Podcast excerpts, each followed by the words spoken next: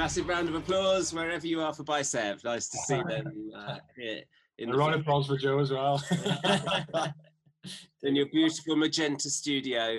Um, so, I mean, you know, first question that is impossible to answer anyway in these, uh, as they constantly say, unprecedented times. How are you?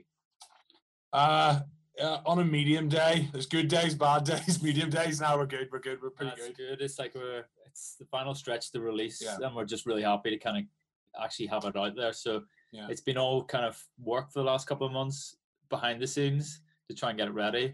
It's been actually quite a lot of work. We thought it was going to be a bit more chilled out, but um, yeah. yeah it wasn't a year off at all last year. Um, I mean, in many ways, we're blessed that we're so busy because obviously it's quite, it's, it's, it's it could be, it's a tricky time. Um, for a lot of people, especially in music. So I think um, this has come for us at a good time. We've been, and the streams were a lot of work last year, which kept us very busy.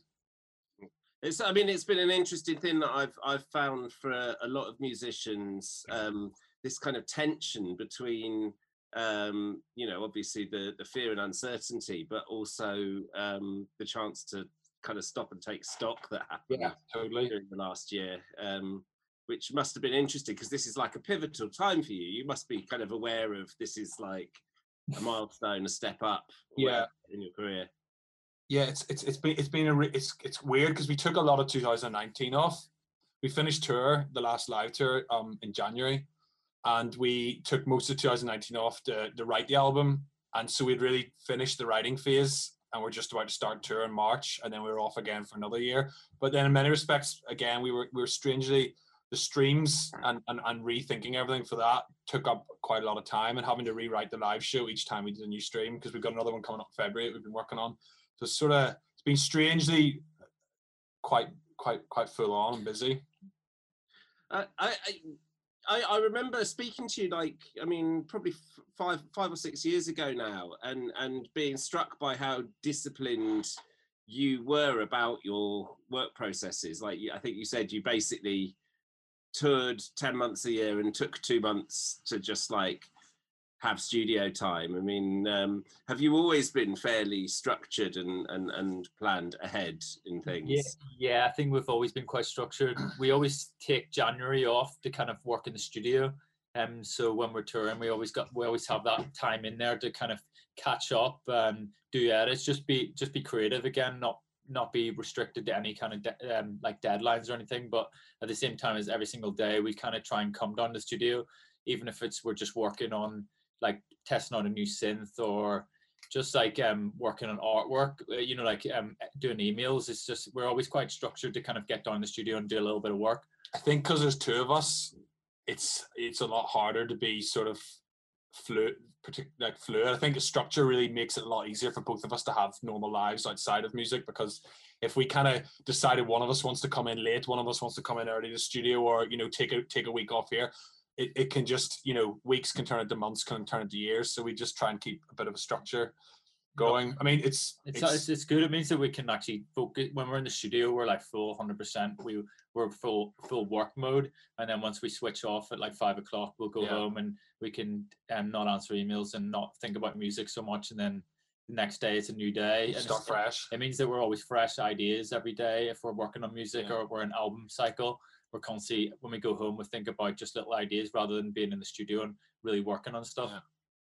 So given all that, did you, you know, because you'd set aside time and you were like, right, it's album time now, um, was there a kind of any grand concept about what it was going to be, where it fit, what it meant, what it represented about you?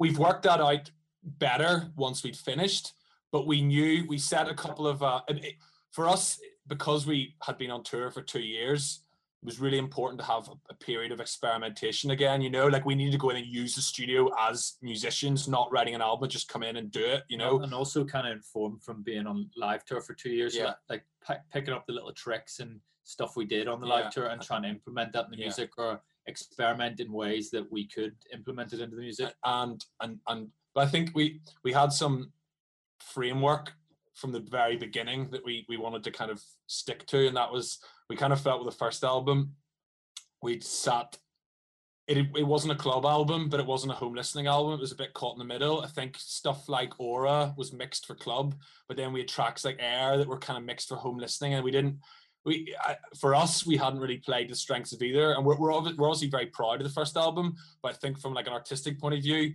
it made it harder for some tracks to be to, to develop into dance floor tunes or think about a live show, because we'd not really written them, written, like considered the live tour as well. So with this with this um, album, one of the early parts of the writing process was to really make sure, firstly, every track that we were going to finish was something that we could perform both as a live track, and, and and with that idea, we also wanted to make sure it was something we could make a home listening track. So we wanted to almost approach it with this idea that each song would have two versions, or at least be developed over the course of a year from the album version into the live show version, and with that could be completely different drums or changing the energy of the track, but we wanted to really have this more fluid approach to the music. And with that, once we kind of decided that was our, our, our goal, it gave us a lot more freedom to maybe be explore the album with not having to try and cover the club aspect with the with the with the home listening version. Do you know what I mean? And I think that from the beginning gave us a lot of freedom. It instantly kind of allowed us to experiment with like sonics and playing with reverbs a lot more, and thinking about the kind of overall mixes. Yeah, I think like, totally differently. With, you know, with the live show, you got to definitely mix it for like a, a live audience in the club environment, and it's a very different mix to how you'd want to hear it in your headphones if you want it loud, if you want it punchy. And they're not like things we took into consideration when we started writing the first album, but we found we struggled to kind of get all the tracks to balance with each other, and we spent a lot of, lot of time just learning how to mix, and because we were pretty much doing everything ourselves. And you just, it's it's like a, a long learning process. And even during this album, even to the last day before we sent in the final mixes for mastering, we're learning little things, little tricks to kind of get them to balance and sound better. And you you can constantly tweak for hours and hours, but um, having at least some sort of restrictions and thinking about yeah. not, not ha this doesn't have to be the final club version. It made it, made, made it a lot easier to kind of finish off. Did it, did it make you stop and think about uh, where you've come from when you were kind of getting that balance between club and live show and home listening? Um, did you did you ever kind of get moments of vertigo of like, wow, we've come this far? Because like you guys are big. Yeah, um, we, like we, we kind of keep like like I said, we keep the routine. We've still got our friends from home, and we just it, we're quite grounded in that sense that we just keep it, it like we've got like a small network, so we never really out, like look in. We never think of it in that respect. Yeah, I mean, when when you think about the size of shows you do, you know, when when you're suddenly facing dot number of tens of thousands of people, you know, do you get this kind of like, oh, okay, this is well, we, we try not to look up from the yeah, try to tweet out. That's why we're spacing each other and play live.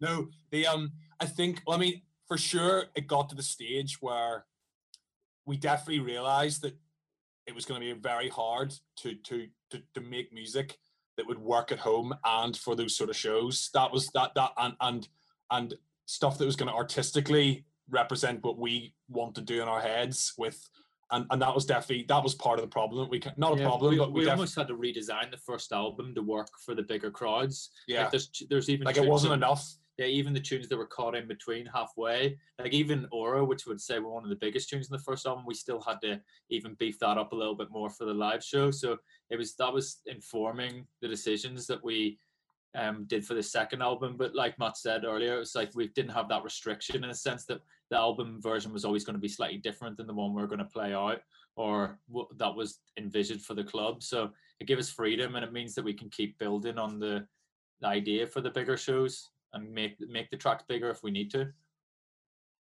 Um, did I mean what's it been like this last year? I mean, obviously you you, you had the streams, and so you had you know um, nuts and bolts stuff to occupy your minds.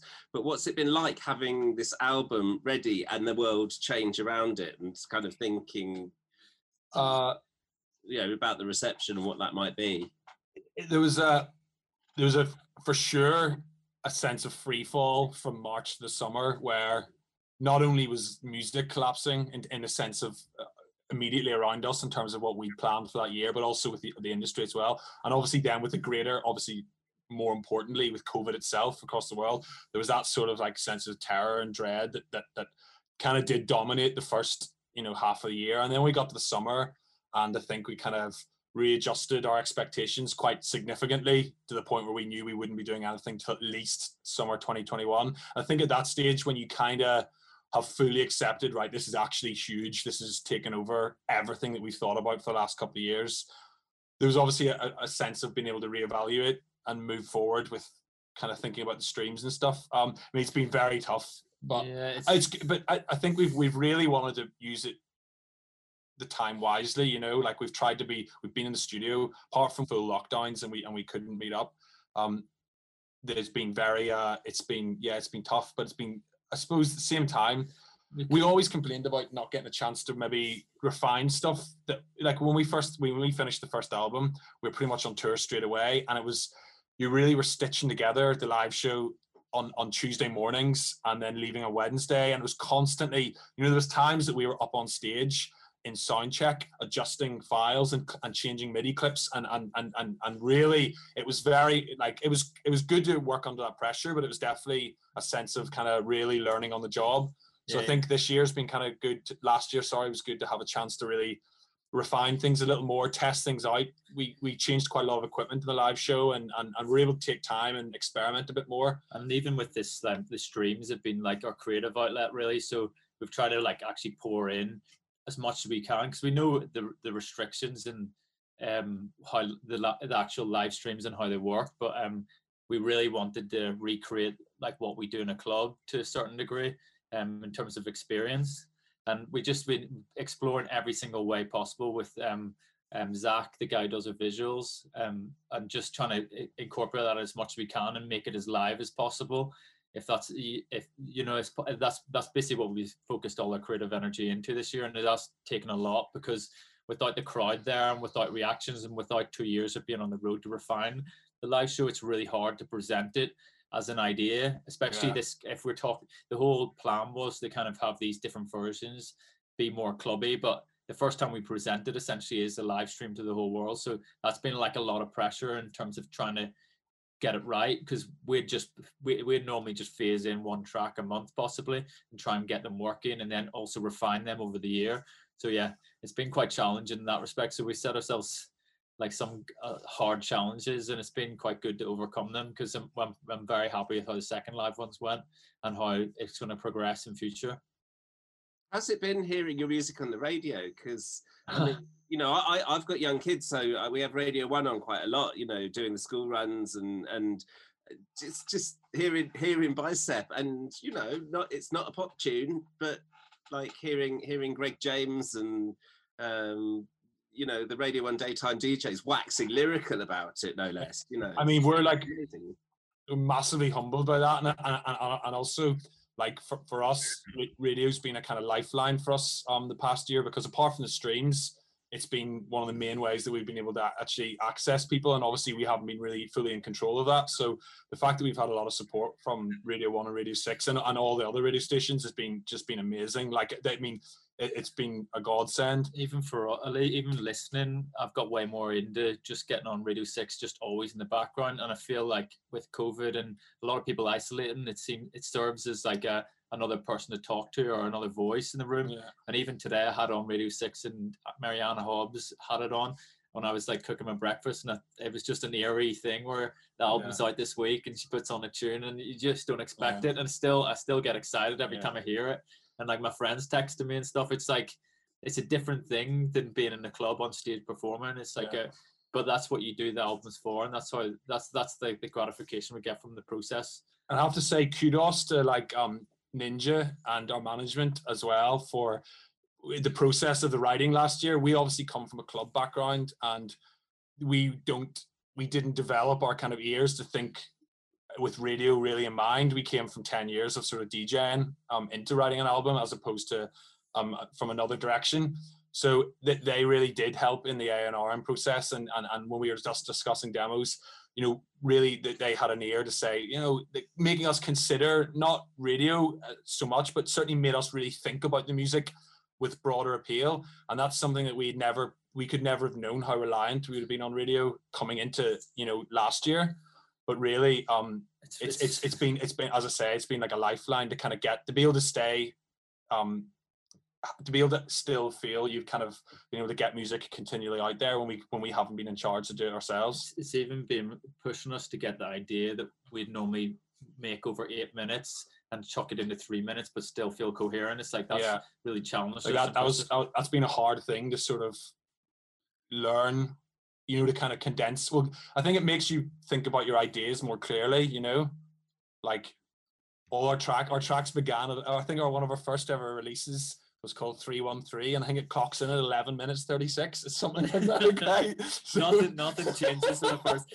I had, I put it on the other day, and like the first three minutes, nothing happens. I'm like, shit, we got away with that one.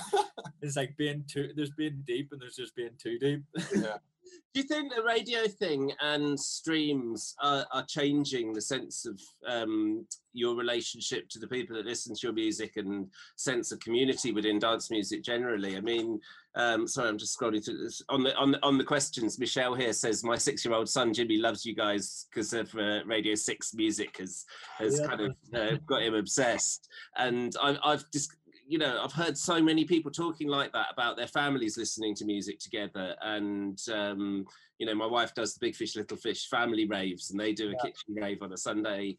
Um, and and you find finding these new kind of community things forming around live streams yeah. and radio and stuff that weren't there before.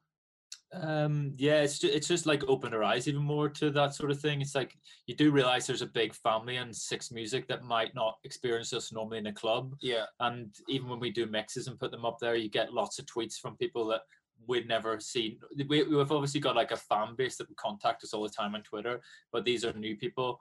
And it's the same even when we do live show, or that we did the first live stream, people sharing videos, and it's something I never expected, to be yeah. honest. And it's just, it's kind of grown so Um, naturally, I think. I mean, it's definitely. I think it's there's there's, there's definitely something rewarding about we like we would get messages sometimes from people, you know, fifties, sixties. I think we've had a few people yeah. in their seventies send us messages, and it's just like you, you mean, uh, you know, my dad's got friends who've messaged him, and it's like, wow, this is pretty cool. It's yeah, like, like my, my da I like give my dad's friend some of our tracks, and he was playing them at the wedding, and all the kids were coming up to him like, how do you know these tunes? And I'd given him like um, white labels and stuff, and he was playing them at the wedding, and they're just like blowing their mind. It's like my, obviously like our parents are really proud and stuff, and they're always talking about it to all their friends, but then you start seeing their kids getting into it as well, coming to the yeah. gigs, and it's it goes like full circle. Um, can we talk about a bit about um, your early influences as kids? I mean, um, there's a couple of people in the questions, so um, some Tim's asked uh, who your early electronic music influence is, and uh, Mark, as a fellow Northern Irishman, is asking, you know, about your early club influences. I know that from early on, you weren't just listening to the sort of club music of the time. You were, you were, you and your friends were always swapping like older tunes yeah. as well. Is that right? Yeah, I mean, yeah, it kind of represents like the blog. Like we, yeah. it would be anything goes. It'd be a good hip hop tune, it'd be a good rock tune. Like our, a lot of our friends are into like heavy metal and stuff. It could be a metal tune, or yeah. it could be like intense techno. It was never really a genre specific. Yeah, thing. yeah. It was more and feeling. If yeah, you know what I mean? Yeah. Like, like.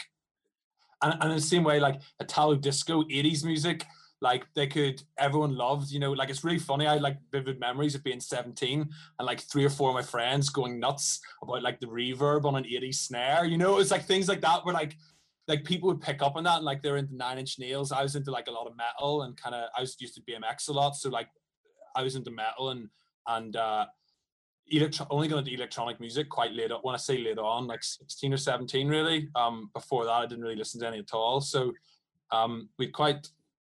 And my, my my household was very musical. It's like always had, you know, everything from like Enya and Mary Black playing all day to, you know, kind of the Clannad and yeah, it was the same. Like my parents were just uh, into like Rory Gallagher and like classic Irish rock and. It's and you, you know, a lot of Irish music, Thin Lizzy and stuff. I think there's like a, a sense in Ireland there's so, so much support to their own acts that you hear all the time on the radio, mm-hmm. and the radio's full up with them. So yeah, a lot of that sort of stuff. But then it was the classics as well. It was like Tool, Nirvana, and things like that. You know, like you'd listen to a bit of everything. I think we were just a bit. Like I, I'd listen to everything, and just good music would come through. Really, yeah. I, I remember you telling me some time ago about. I can't, I can't remember if it was one of your garages or one of your friends' garages. Yeah, yeah, yeah. The, it's called the garage. I, I, like, tell us a bit about that, because that sounds like a kind of crucial crucible for. for so um, doing. we uh we would go out to Shine, which was a big techno club in Belfast, when we were about sixteen, seventeen, um, and uh, it, we we all started kind of going sixteen, seventeen for a couple of years before we went to university, and uh, before we before we would go out to Shine, we would do a three hours meetup um, at this garage, and this is again no no Spotify, no streaming. YouTube and no music on it. YouTube, I mean, YouTube was nothing at that yeah. stage. Certainly, you might have had funny camera phone cat videos. Dave, Dave Chappelle, that was it. yeah, yeah, it was like cat videos of Dave Chappelle. So um, music was still very much like, there was the blog culture was sort of bubbling away, and it was kind of still a lot of radio or and um, internet wasn't fast printing, enough to make it. Yeah, like, we would just um, you know, everyone would arrive with um their own C Ds. And we would just, we, you know, people would be arguing and arguing to get their selection of, you know, whatever tracks they'd, um, you know, burnt to a C D that week. And uh, there was definitely a very, we were very lucky to have a very, a group of mates with very eclectic tastes. And it'd always be this sort of competitive culture of like selections and finding out who'd find this and, oh, I got this. And that was just about the period when we started to get into electronic music. We kind of, Aphex Twin, Laurent Garnier, stuff like that, Dave Clark. And, uh, that was when we were kind of also we would get into a bit of disco and Italo and stuff. And also then at Shine was a lot of hard techno, but we were kind of the whole idea of the garage before was more like not club music. It was more sort of oddball left field stuff. Um, and that was really the inspiration for our blog. We both left Belfast at eighteen to go to university. And it was at that stage that we kind of wanted to continue that feeling of sort of sharing between each other. And that the blog really came out of wanting to maintain that idea of having some sort of collection or an idea of putting, you know, creating your own playlists and, and creating, having somewhere to put music you find and kind of chronicle it. Yeah, I think the sharing is a massive important part of what we do. It's, but I like the feeling of letting people hear it and then, you know, and, um, like kind of encouraging them to seek out new, that music for themselves or get delve in deep, deeper to it. And it's even, it's honestly, it hasn't even changed. It's like my friends who, our friends who go to the garage or who went to the garage, we're still in contact with them pretty much daily. Yeah. And if I find an album, I'll send it to them. And if they don't reply back to me, I'll get, I'll be a wee bit like, yeah. be like you know, like it, it stings a bit still. Yeah, yeah, yeah. It's like, I still want that approval. Yeah, yeah. It's like, and that, that matters more, but it still happens. It's like, we still have arguments about stuff. And we, um, the same crew, uh, on New Year's Eve this year, obviously none of us could meet up. We were all in separate houses. We all bought tickets to the Optimo New Year's Eve stream. And everybody was in a WhatsApp group critiquing the tunes for every mix the whole way through, all getting hammered, just going, oh my God, look at this, and like, whoa. So it's like we had, we definitely were very blessed to have like a really good group of mates who are very nerdy, deep, deeply into their music, you know? I mean, um, you know, Optimo straight away, you know, brings brings us to your college days and, and yeah. another city with a particularly tight and nerdy, but not in a nerdy way, music community. Yeah, yeah, yeah. You know, it's it's hedonism and nerdiness kind of yeah. mesh. Rock and gigs. Those, yeah. those sort of places. Um, I mean, is there, I often think there's something about, um, you know, cities smaller than London, at least, um, whether it's Manchester, Glasgow, Belfast, Bristol, whatever, that kind of encourage that because people yeah. are a little bit more in each other's pockets and yeah. you actually run into people in the street or in the record shop or whatever. Yeah. Um, you know, what was what was Glasgow like? Well, I, I went to university in Manchester and Matt went to Newcastle. But we were up at Optimo a lot. Yeah, I would say the common ground was, as much as Manchester had, it didn't have Optimo on Sundays. And it was like, it was definitely a common ground with all our friends from all over university. It gave us an excuse. Especially the Optim, the special Optimo parties. A lot of our friends went to Glasgow Uni as well. We had yeah. a big base there. Um, like Hammer went there. Like, the the main three cities was Manchester, Newcastle, and uh, Glasgow. And Newcastle was pretty redundant at the time, music-wise. It was just, I mean, it was it was it was more it was a lot more studenty and less sort of music nerdy. So really, a lot of our weekends were spent either in Manchester, down at the original Sankey's, or up in um uh. Optimo in Glasgow. And even within Manchester, as big as it was at the time, there wasn't a warehouse project. Sankey's was... It was like uh, a more minimal techno, whereas yeah, like was, Glasgow was definitely that sort of... I mean, Optimo was school, where you were schooled when you went to Optimo, you know, hearing all these styles, styles blended together and hearing, you know, kind of Dolly Parton mixed to hard techno, like actually they would mix in, you know, was just like, wow, this is like yeah. really opened your eyes to the possibilities. Um, I'm, so I'm just I'm, I'm just scrolling through the questions here. Um, I played some of your stuff, your guys' stuff, to my uncle at Christmas. He's from the Chemical Brothers. Amazing. And liken some of your power, power, this is sorry this is related to um, something I was going to get onto with this, and likens your pioneering style to theirs in the nineties, um, because you know, as you were kind of starting the blog and sharing stuff, um, you would share disco but also things like prog house, which were yeah. like not not considered cool at the time. um, yeah. You know, you were pick, picking and choosing from all over the place, um, but you know, classic nineties euphoria uh, always seems to have been had a place in your sound, and on this album more than ever. You know, it's like it's uh, for me it's like Future Sound of London is is kind of swooping through it, and there's a bit of Orbital and there's a bit of, you know, uh, quite a few of the, the the acts that I grew up on. Um you know, is is there a specific part of your brains or your creative process that that thinks in a nineties way? I think there was such it was such a fruitful time, and even some of my first memories were um, recording The Prodigy off the radio on the on the cassette tape, and even those certain sounds, rave sound stabs like Jungle Breaks, the like the quintessential dark, like growing up, and even when we discovered techno, it was very much that old school, like sampley, but like the the the synthesizers and the drum machines never really changed. Yeah. So like the, there's eight oh eight, nine oh nine, and you know, like Juno sounds have always been like core to what we liked and what we grew up with. And it's, it's kind of, we've progressed definitely in the studio and experimented with other stuff, but like there is definitely that backbone of stuff that got us in it in the first place, which we still love. I think um like I mean we we've been trying to work at work we're trying to trying to work out like.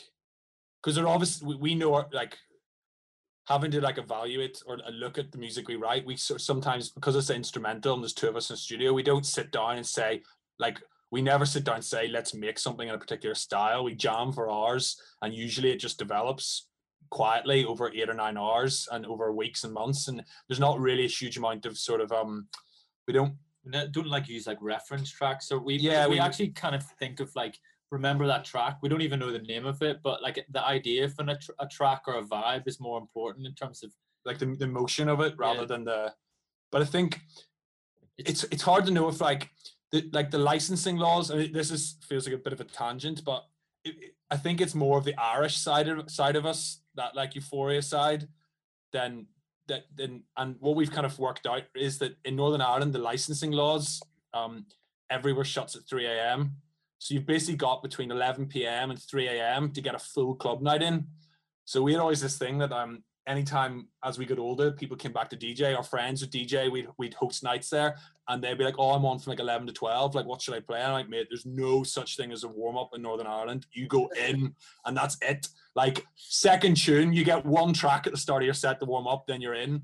And I think maybe it's that sense of urgency and immediacy, and, and also, like, that like energy that like you have this small space of time to kind of go in, that sort of just stuck with us. You know, our earliest clubbing memories were very full on, and uh, it's hard to say. It's like, I, I mean, definitely say when we're making music and when we perform it live, it's definitely about harnessing energy and not wasting. You build up stuff and harness it in the right way, and it's definitely just what we've learned over time, especially yeah. making music and when you're creating stories, but also thinking about structure in terms of tracks. It's not just about like one drop, it's about like, is this drop going to be bigger, or how can I make the second drop bigger but within without making it sound like a drop? It's all these little things of just like harnessing balls of energy and moving it around. And I think a lot of early dance tracks had lots of um like optimism and like yeah just like lots of energy. You could feel it in like people's productions. It yeah, was yeah, yeah. it was like fresh, it was new, anything goes. It was like the weirdest noises, yeah let's chuck that in there. yeah. And sometimes you just need to get back to that, and I would definitely try and keep that naive approach to when we start making demos, because it, it needs to be fun essentially. yeah And, and you make a lot. I mean, you, you're saying you kind of jam things out. I mean, Richard on the chat was asking how many tracks do you um do you make and then filter out for a, for an album like this? And I think I read it was a lot. Yeah, it was about one hundred fifty for this one. But that was the final folder. But then yeah, there'd be six, six or seven versions per, of some tracks, and some are a fifteen second demo, like a fifteen second clip. Others are just a drum beat with a cool reverb. It's like one hundred fifty demos is sort of the biggest thing, but but also I, I'd say we did we didn't record in full, like lots of tracks. Yeah, lots yeah. Of, like, it could it's like sometimes we'll jam for ages just to work out a drum machine, but then at the same time we won't record it. So yeah. It, like sometimes we know a demo's not worth even recording, but yeah, one hundred fifty was like the base level for this yeah. one going into this one. Um, how how did you start? I mean, what what came first, the DJing or the production? DJing production came production came as a necessary element of DJing. Like, we didn't study music at school, and it's really happened very gradually. Like, we began with the blog. It became one of those things. We had a lot of Italo disco that we were um listening to, and like anybody who collects Italo knows that like often you buy a record and there's twenty seconds of amazingness followed by two minutes of the worst folk you've ever heard, and then there's a best drums you've ever heard followed by another two minutes of the worst. And it was just through that, and obviously that period of about two thousand five, two thousand six, where the whole disco edit culture was kind of quite big and the Bloghouse stuff. So we just started doing simple disco edits, and we kind of got an ear for a lot of the stuff we were um cutting up and editing was these amazing old eighties synths and this quite cheap lo-fi production. And then we got into using Ableton a bit. And then when you start using Ableton, especially back then, the soft synths and the, their drum machines, so they're, they're awful yeah. as shit. And, you know, the reverbs are tinny, and, and you're like, whoa, these old these old soundtracks sound way better. It's so, and at that stage, we didn't really know why the stuff we were cutting up sounded so much better. So that slowly got to the stage where we were making like house music and trying to use quite a lot of samples, but still make the arrangements a bit more unique. But then eventually you kind of just get wrapped in more and more. You're like, I want to have that synth. I want a nine oh nine. And then when you get one, it just becomes a wormhole where it becomes addictive. Then you start learning piano. And then, you know, it just, it was a very, it's very gradual. Like, we didn't really, I don't think we were ever really particularly, two thousand fifteen felt like the first time that we were starting to kind of get on top of it.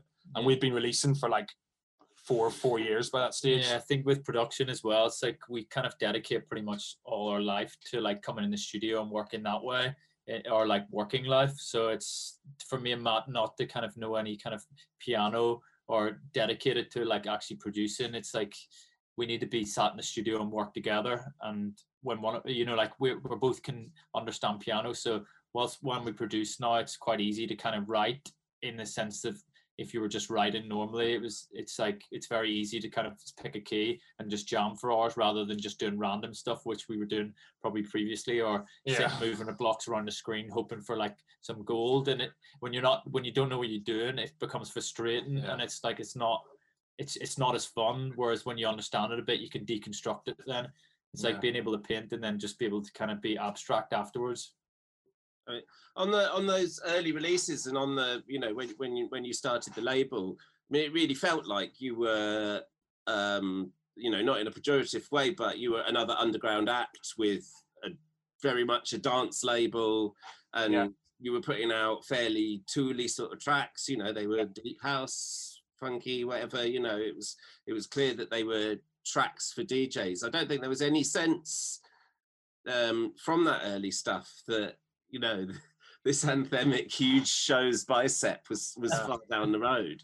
I mean, yeah. was there any sense that, for you that there was that it was? Well, I think at the time it was definitely like a born out of the blog and the kind of do everything for yourself culture. Like, we kind of both both me and Matt had like full time jobs in design, and when you're working for someone else and your ideas are going into some other input and maybe not formulate in the same way, like they get they get distorted and changed a lot. They're like, blog became a place where we could just do whatever we wanted, and from that we were like, we can actually produce our own records here, we can do the artwork, we can do this. But we were learning in public. Like, I think most people would have held off two thousand fifteen before they released.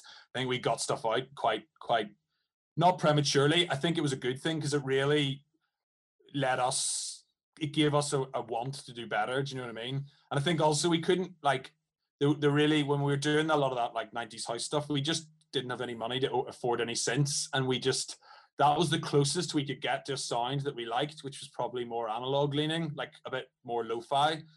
Anything we made on a computer, we just didn't really like how it sounded, And then eventually when we were able to start getting synths, it gave us a lot more freedom. Like I remember when we first got a Juno, we were like, oh my God, we can now play chords. We can do A R Ps, we can do, and then we got an S H one oh one and it was like, we can do bass. Like I remember we were like, we need something for bass.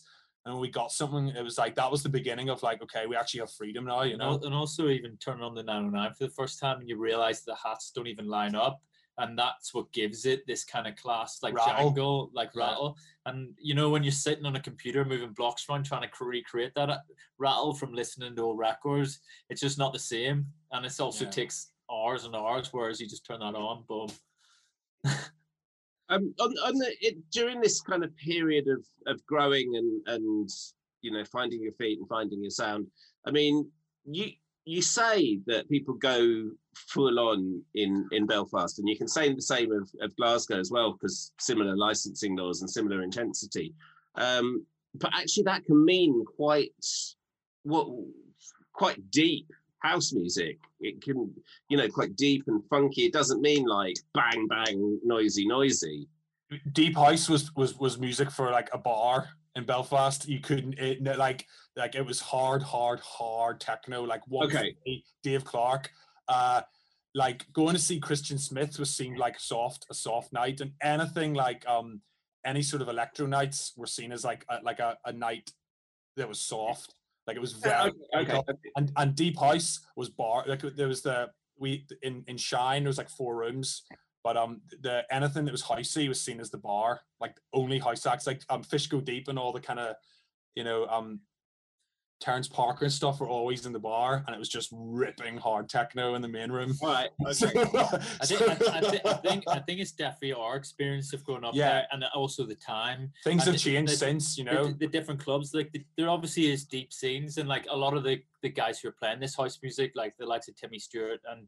Um, John MacGyver, these guys that we grew up with as well, these guys were digging super deep, had all, knew every old Detroit record, and you know there is deep scenes within that, but what I would say is the predominant um, mood, and everyone was in these main rooms and chanting or like dancing along to like Green Velvet La La Land's a very different thing, which I wouldn't particularly call deep. Yeah. yeah. For us, for us the, the, the flip side was really moving to London then. Like we got the, the, the complete education like, like from another, a totally different spectrum, which is when we came to London. And yes. obviously like Jungle, uh, going to see Theo Parrish and stuff, getting yeah. all the deep house nights there was was was really a, a completely different experience. Going to a club for twelve hours, going to see Villa Lobos for Fabric, there was much longer afternoons where things were built up slowly. Yeah, you can play twelve minutes of the, the same track yeah. and only a hat needs to come in and out. And it's yeah, like, yeah. it's it's not the same. Uh, I mean, is there a reason that you didn't go banging early? I like, think like that's the whole. I think that's when we got into Italo disco. I think you yeah. just you keep you flip flop at that age. You kind of we we were like blessed with all these techno acts, and we'd do that every weekend, and, and we were pretty much obsessed with it for like three years. And then the techno scene started actually. It didn't. It wasn't as. It went minimal by the time yeah, we got started producing. It was the end of the whole minimal techno thing, and that was just we we it made like electro clash then. Yeah, electro clash then minimal. Yeah, and it kind of it wasn't really. The like, energy was gone for us. Yeah, it felt slow, and it felt like you know it didn't it, like the sounds weren't there. So I'd even say the old techno was like that sampley stuff. It was a bit softer, a bit more like real drums um, sampled, and also and then that's when we fell in love with the Italo disco, which was the kind of. The real polar opposite to hard techno. Yeah, it's strange. We, we I remember talking about it at the time, and then it's like these are. Why do you like both these things? And I and I we kind of see them very similar. Yeah. So so that kind of set your tempo. Um. And and when when did you start, um, playing? You know, would actually touring like going going further and further afield, and even playing abroad. I got, I got um Rory Hamler sent me a message there. Yesterday, um, I think it was like uh, twelve years to the day that we went to China for the first time, and it was like as bloggers going out to China to D J, and I think that was our first kind of we can actually tour as a, on a blog. But um, yeah, I think it took a real long time. We had a couple of residencies in Barcelona, and I think we had gigs in Barcelona, New York, and lots of places for them, but never got a gig in London for like three or four years. DJing at Top Shop was about it. Okay. Um. So so so I mean, your your skills were honed in front of a lot of very different audiences then. Yeah. We were like regularly playing a lot of diff very different sets, which was really fun because we had to kind of get used to playing, you know, complete like complete different sets. And yeah. I mean, it was, to be honest, we were playing so eclectic then. It was kind of almost trying to recreate Optimo with, yeah, I was, I was with even more extreme taste. Yeah, I was, I was about to say, like, Optimo was such a good inspiration because we saw, dude, like, we're like anything can go. Flawlessly done there, and I think that was definitely an early inspiration. It was one of these questions earlier. God, they're piling up. It's nice to see. The one about the one about someone just said about Max Cooper. Just say he went to our school. Actually, I know Max well. Good lad. Excellent. He he seems to have been going for some kind of high drama and euphoric stuff. Actually, it's a it's a collaboration I could imagine. It was someone was asking about about whether you feel pressured to do a particular sort of thing now. I mean, having having started with that very, very eclectic background and taste in music, um, was there a point where you kind of, A, felt you were naturally slipping into your own sound, and B, found that that was expected of you? I think there was a realization that, like, we can't keep trying to, like, recreate sounds, and we realized that even if we can't do it perfectly or recreate it perfectly, then we realized that that's what makes our own sound.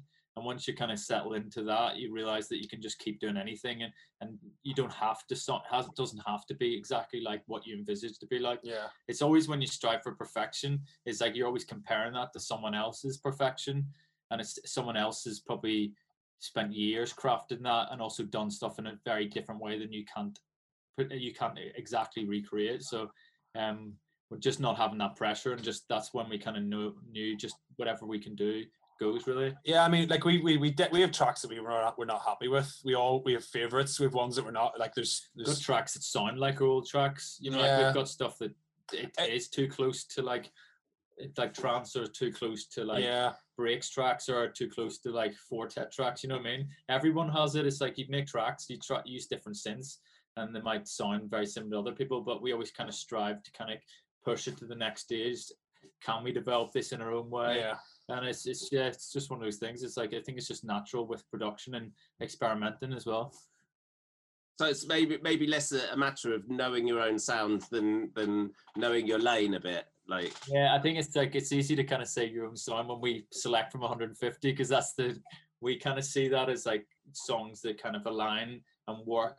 I mean, yeah. It's like the, even with with this album, it's definitely like a progression from the first album in a sense that we knew that we had to keep it in the same vein or come from a similar place, but at the same time we wanted it to sound new, so yeah. It's definitely going to be some sort of link. And we we make a lot of music that doesn't sound like us, if, if you know what I mean. Like we have days where we'll just make hard techno in the studio, and we do days with ambient, and we just just just experiment and also to cleanse a bit. Like we definitely have days of just sort of not, and but and and, and even sometimes we think they're good demos.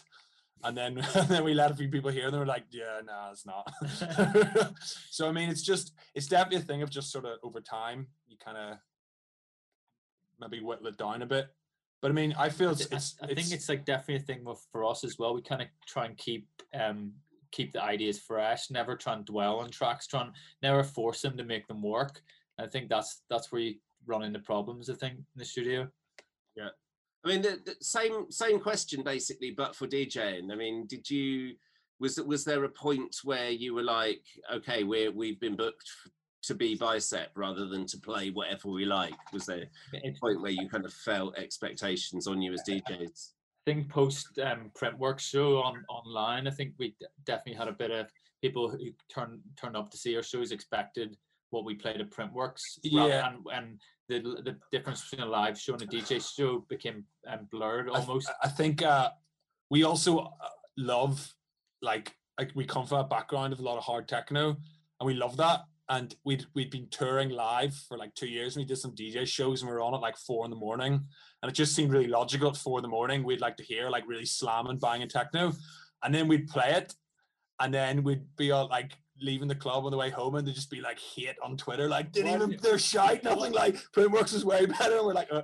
So there's definitely a, a kind of there's an expectation of kind of maybe our sound, and I think I mean it's also, it's also the glue paradox. We can't like yeah. If we don't play glue, we'll get hit. For a it takes us a, it takes a wee bit of time. I mean, we definitely, I mean, for sure, we're going to do other projects in our lives. Bicep won't be the only project we ever do. And I think we always kind of, it's good to know at the back of your mind if that you can always have other outlets, you know, like that's, we, we, and we do make other types of music sometimes, just we don't release it, but it kind of gives us a chance to, and we collect a lot of music that we wouldn't D J. Do you know what I mean? Yeah. Gordon in the chat is asking, do you release music under aliases? Are there any secret? Uh, we did. We released B D B on our label, um, and I don't appear, I don't think anyone got it. And it was Ben, it was Benjamin Damage and two people on the label, which is Benjamin Damage, Bicep, B D B. And we played it in our Printworks show, but yeah, I don't think anybody got it. Yeah. But yeah, those two hard techno tracks last year with Benjamin Damage were us. Yeah. I think so. On that, on that, uh, people expecting you to play that one track thing. I interviewed uh, Overmono recently, and uh, Tesla. You know, I. I Legend like the class, you know, incredible producers, and and um, you know, when he when he made Hackney Parrot and it was played in every single scene and every single type of D J yeah. was playing it. He said he had to learn to play it last because people were turning up literally yeah. to hear him play that track. Yeah, yeah, yeah. They didn't play it and they bugger off. Yeah, yeah, yeah, yeah. Yeah, I know, it's funny. They're good lads. They've been down to the studio once a while ago, and they're, they're great. Like, we absolutely love their work. Yes, it's like we, that's why we kind of have to play glue last as well. It's like chucking it in the middle of the set. I don't know if we get away with it. Few people are asking. Um, there's there's a glue edit that you play you've played in the live stream. Will that yeah. ever see the light of day? Is that going to get released? Oh uh, yeah, maybe. But the thing is, for, for us, we like the whole point of the live versions. A is to give people something different when they come to see us live. And secondly, if we're going to be playing something out for a couple of years, we want to feel like it's fresh in our heads and something we can develop. So uh, once we've toured it for quite a while, once, once we yeah, get bored of it, we'll yeah. probably... But like, it's really um for us, it's like important it's, it's... to kind of have stuff that's a bit, you know, fresh. I feel like once once the version's released, it's kind of like. Glue, glue's also a hard one because it's quite hard to deviate too hard from the original and keep everyone happy. So we're in the process of even developing that live yeah. version to kind of be super happy with it and also make it feel fresh rather yeah. than just, you know, like it's it's definitely, we're slowly piecing together. Even yeah. not, even after playing it for a couple of years, we still need to kind of refine it in a sort in a way. But yeah, we, we would love to do, like, I think there's definitely some sort of live album on the cards in a few in in, in a few years. Mm-hmm. Um, I mean, you, you're not you're not planning to do an Orbital and start chucking bits of Bon Jovi into the middle of it. No, no, no Doctor Who either, I think. What what is your live setup like? I mean, uh, you know, quite quite a few people have been asking, and and you know, obviously you're surrounded by old synths where you're sitting now. You can't take all those on stage.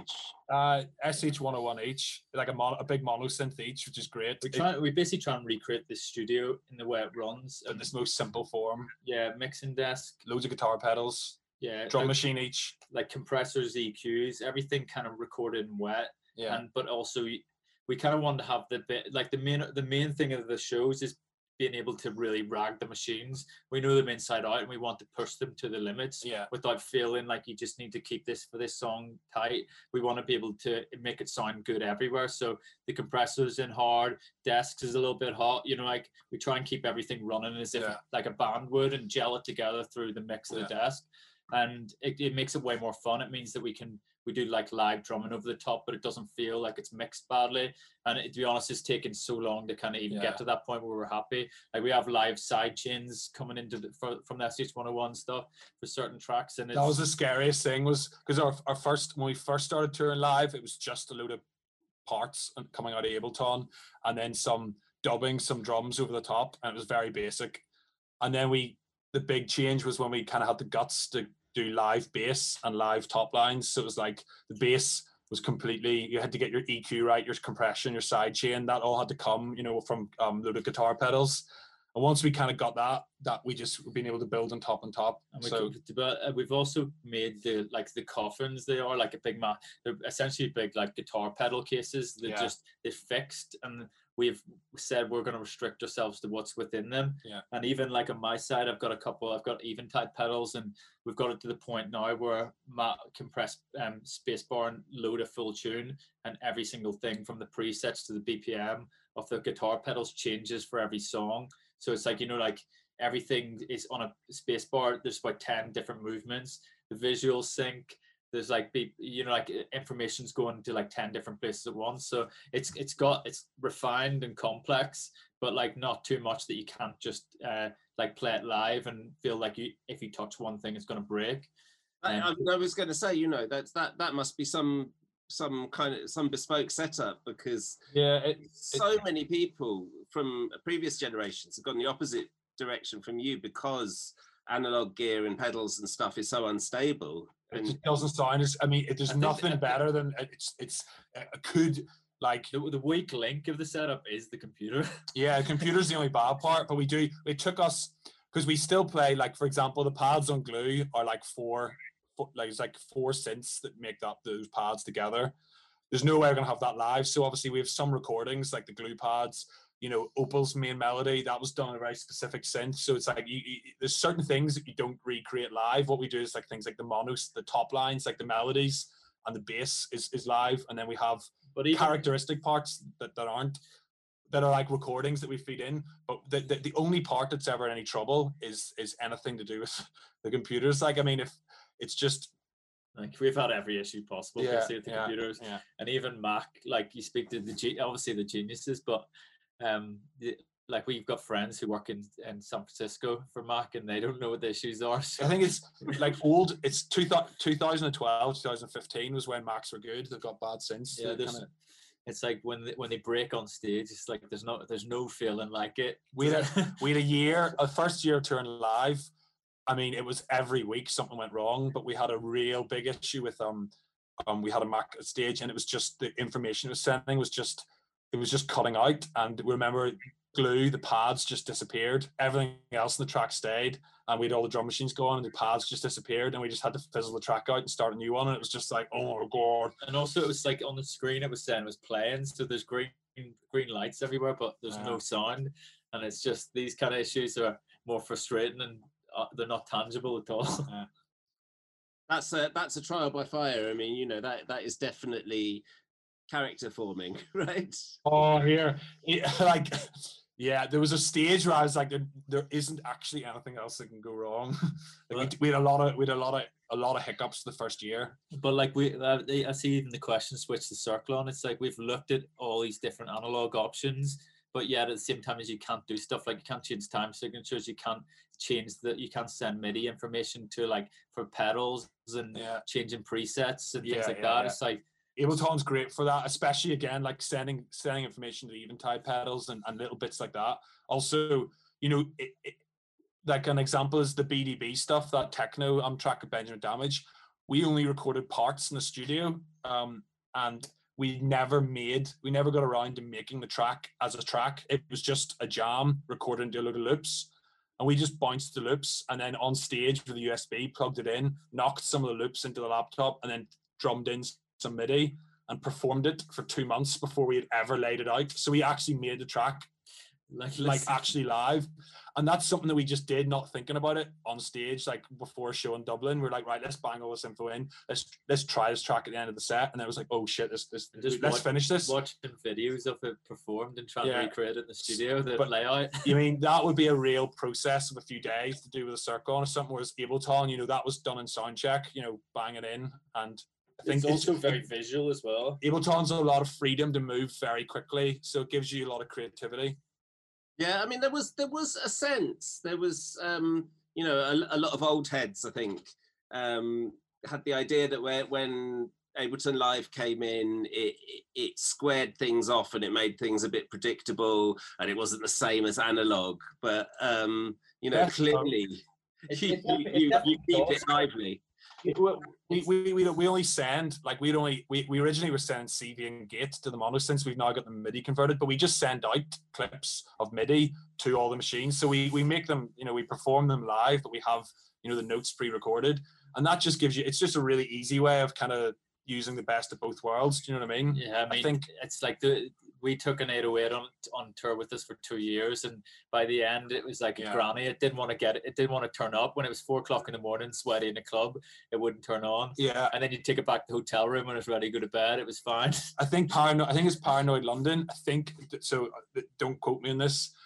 I think it was the Paranoid London guys. Um, something happened when we were playing together in Stockholm, or or I think it was Stockholm, and uh, all presets on their was, three. Yeah, was, was it Paranoid? Yeah, all their three oh three. So you, with a three oh three or an eight oh eight, you store the presets inside, and the, it re re requires an internal battery on top of being powered. The internal battery stores the presets.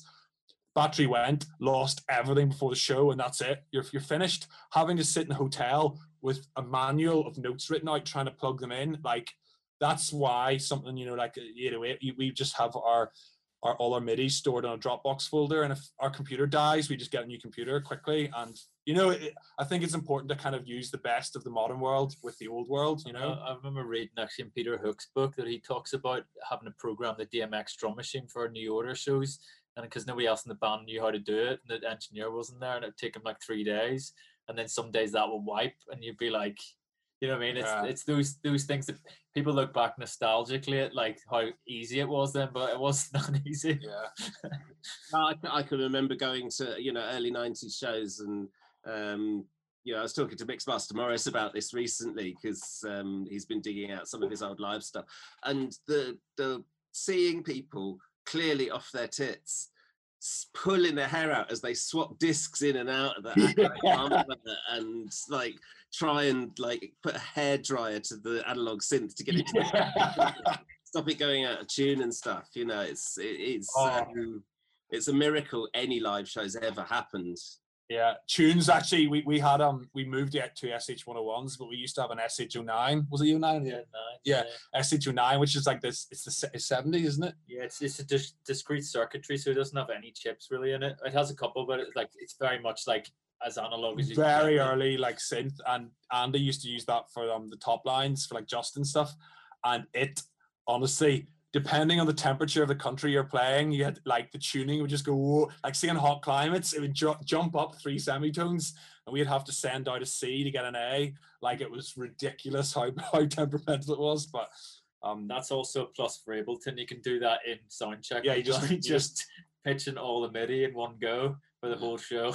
Yeah, right. Uh, we we uh, we are filling up our time fast. Um, before we get fully into sound on sound territory. Um, Sorry. Can I ask you? Can I ask you about how how the how you have kind of witnessed the music scene globally? Because you know you said you were playing internationally from before you were playing in the U K almost, and so you've seen things develop and you've seen attitudes to techno and the the rise of. Uh, The the B word, um, the the business techno, yeah, um, and and things are so different now. Things, are, yeah, you know, E D M has kind of like almost we hope peaked, and then you know we yeah.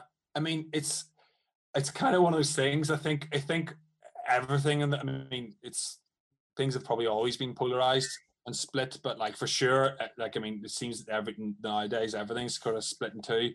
And definitely, I mean, even through how people have, how people within the industry have reacted to the pandemic, you know, the playgraves. Some people are in it for the ego and the money, and other people are in it for the art. The people who've been able to kind of pull themselves away and just go and and and, and burrow away and work on it have done so. And there's others who have felt the need to stay in the limelight at whatever cost.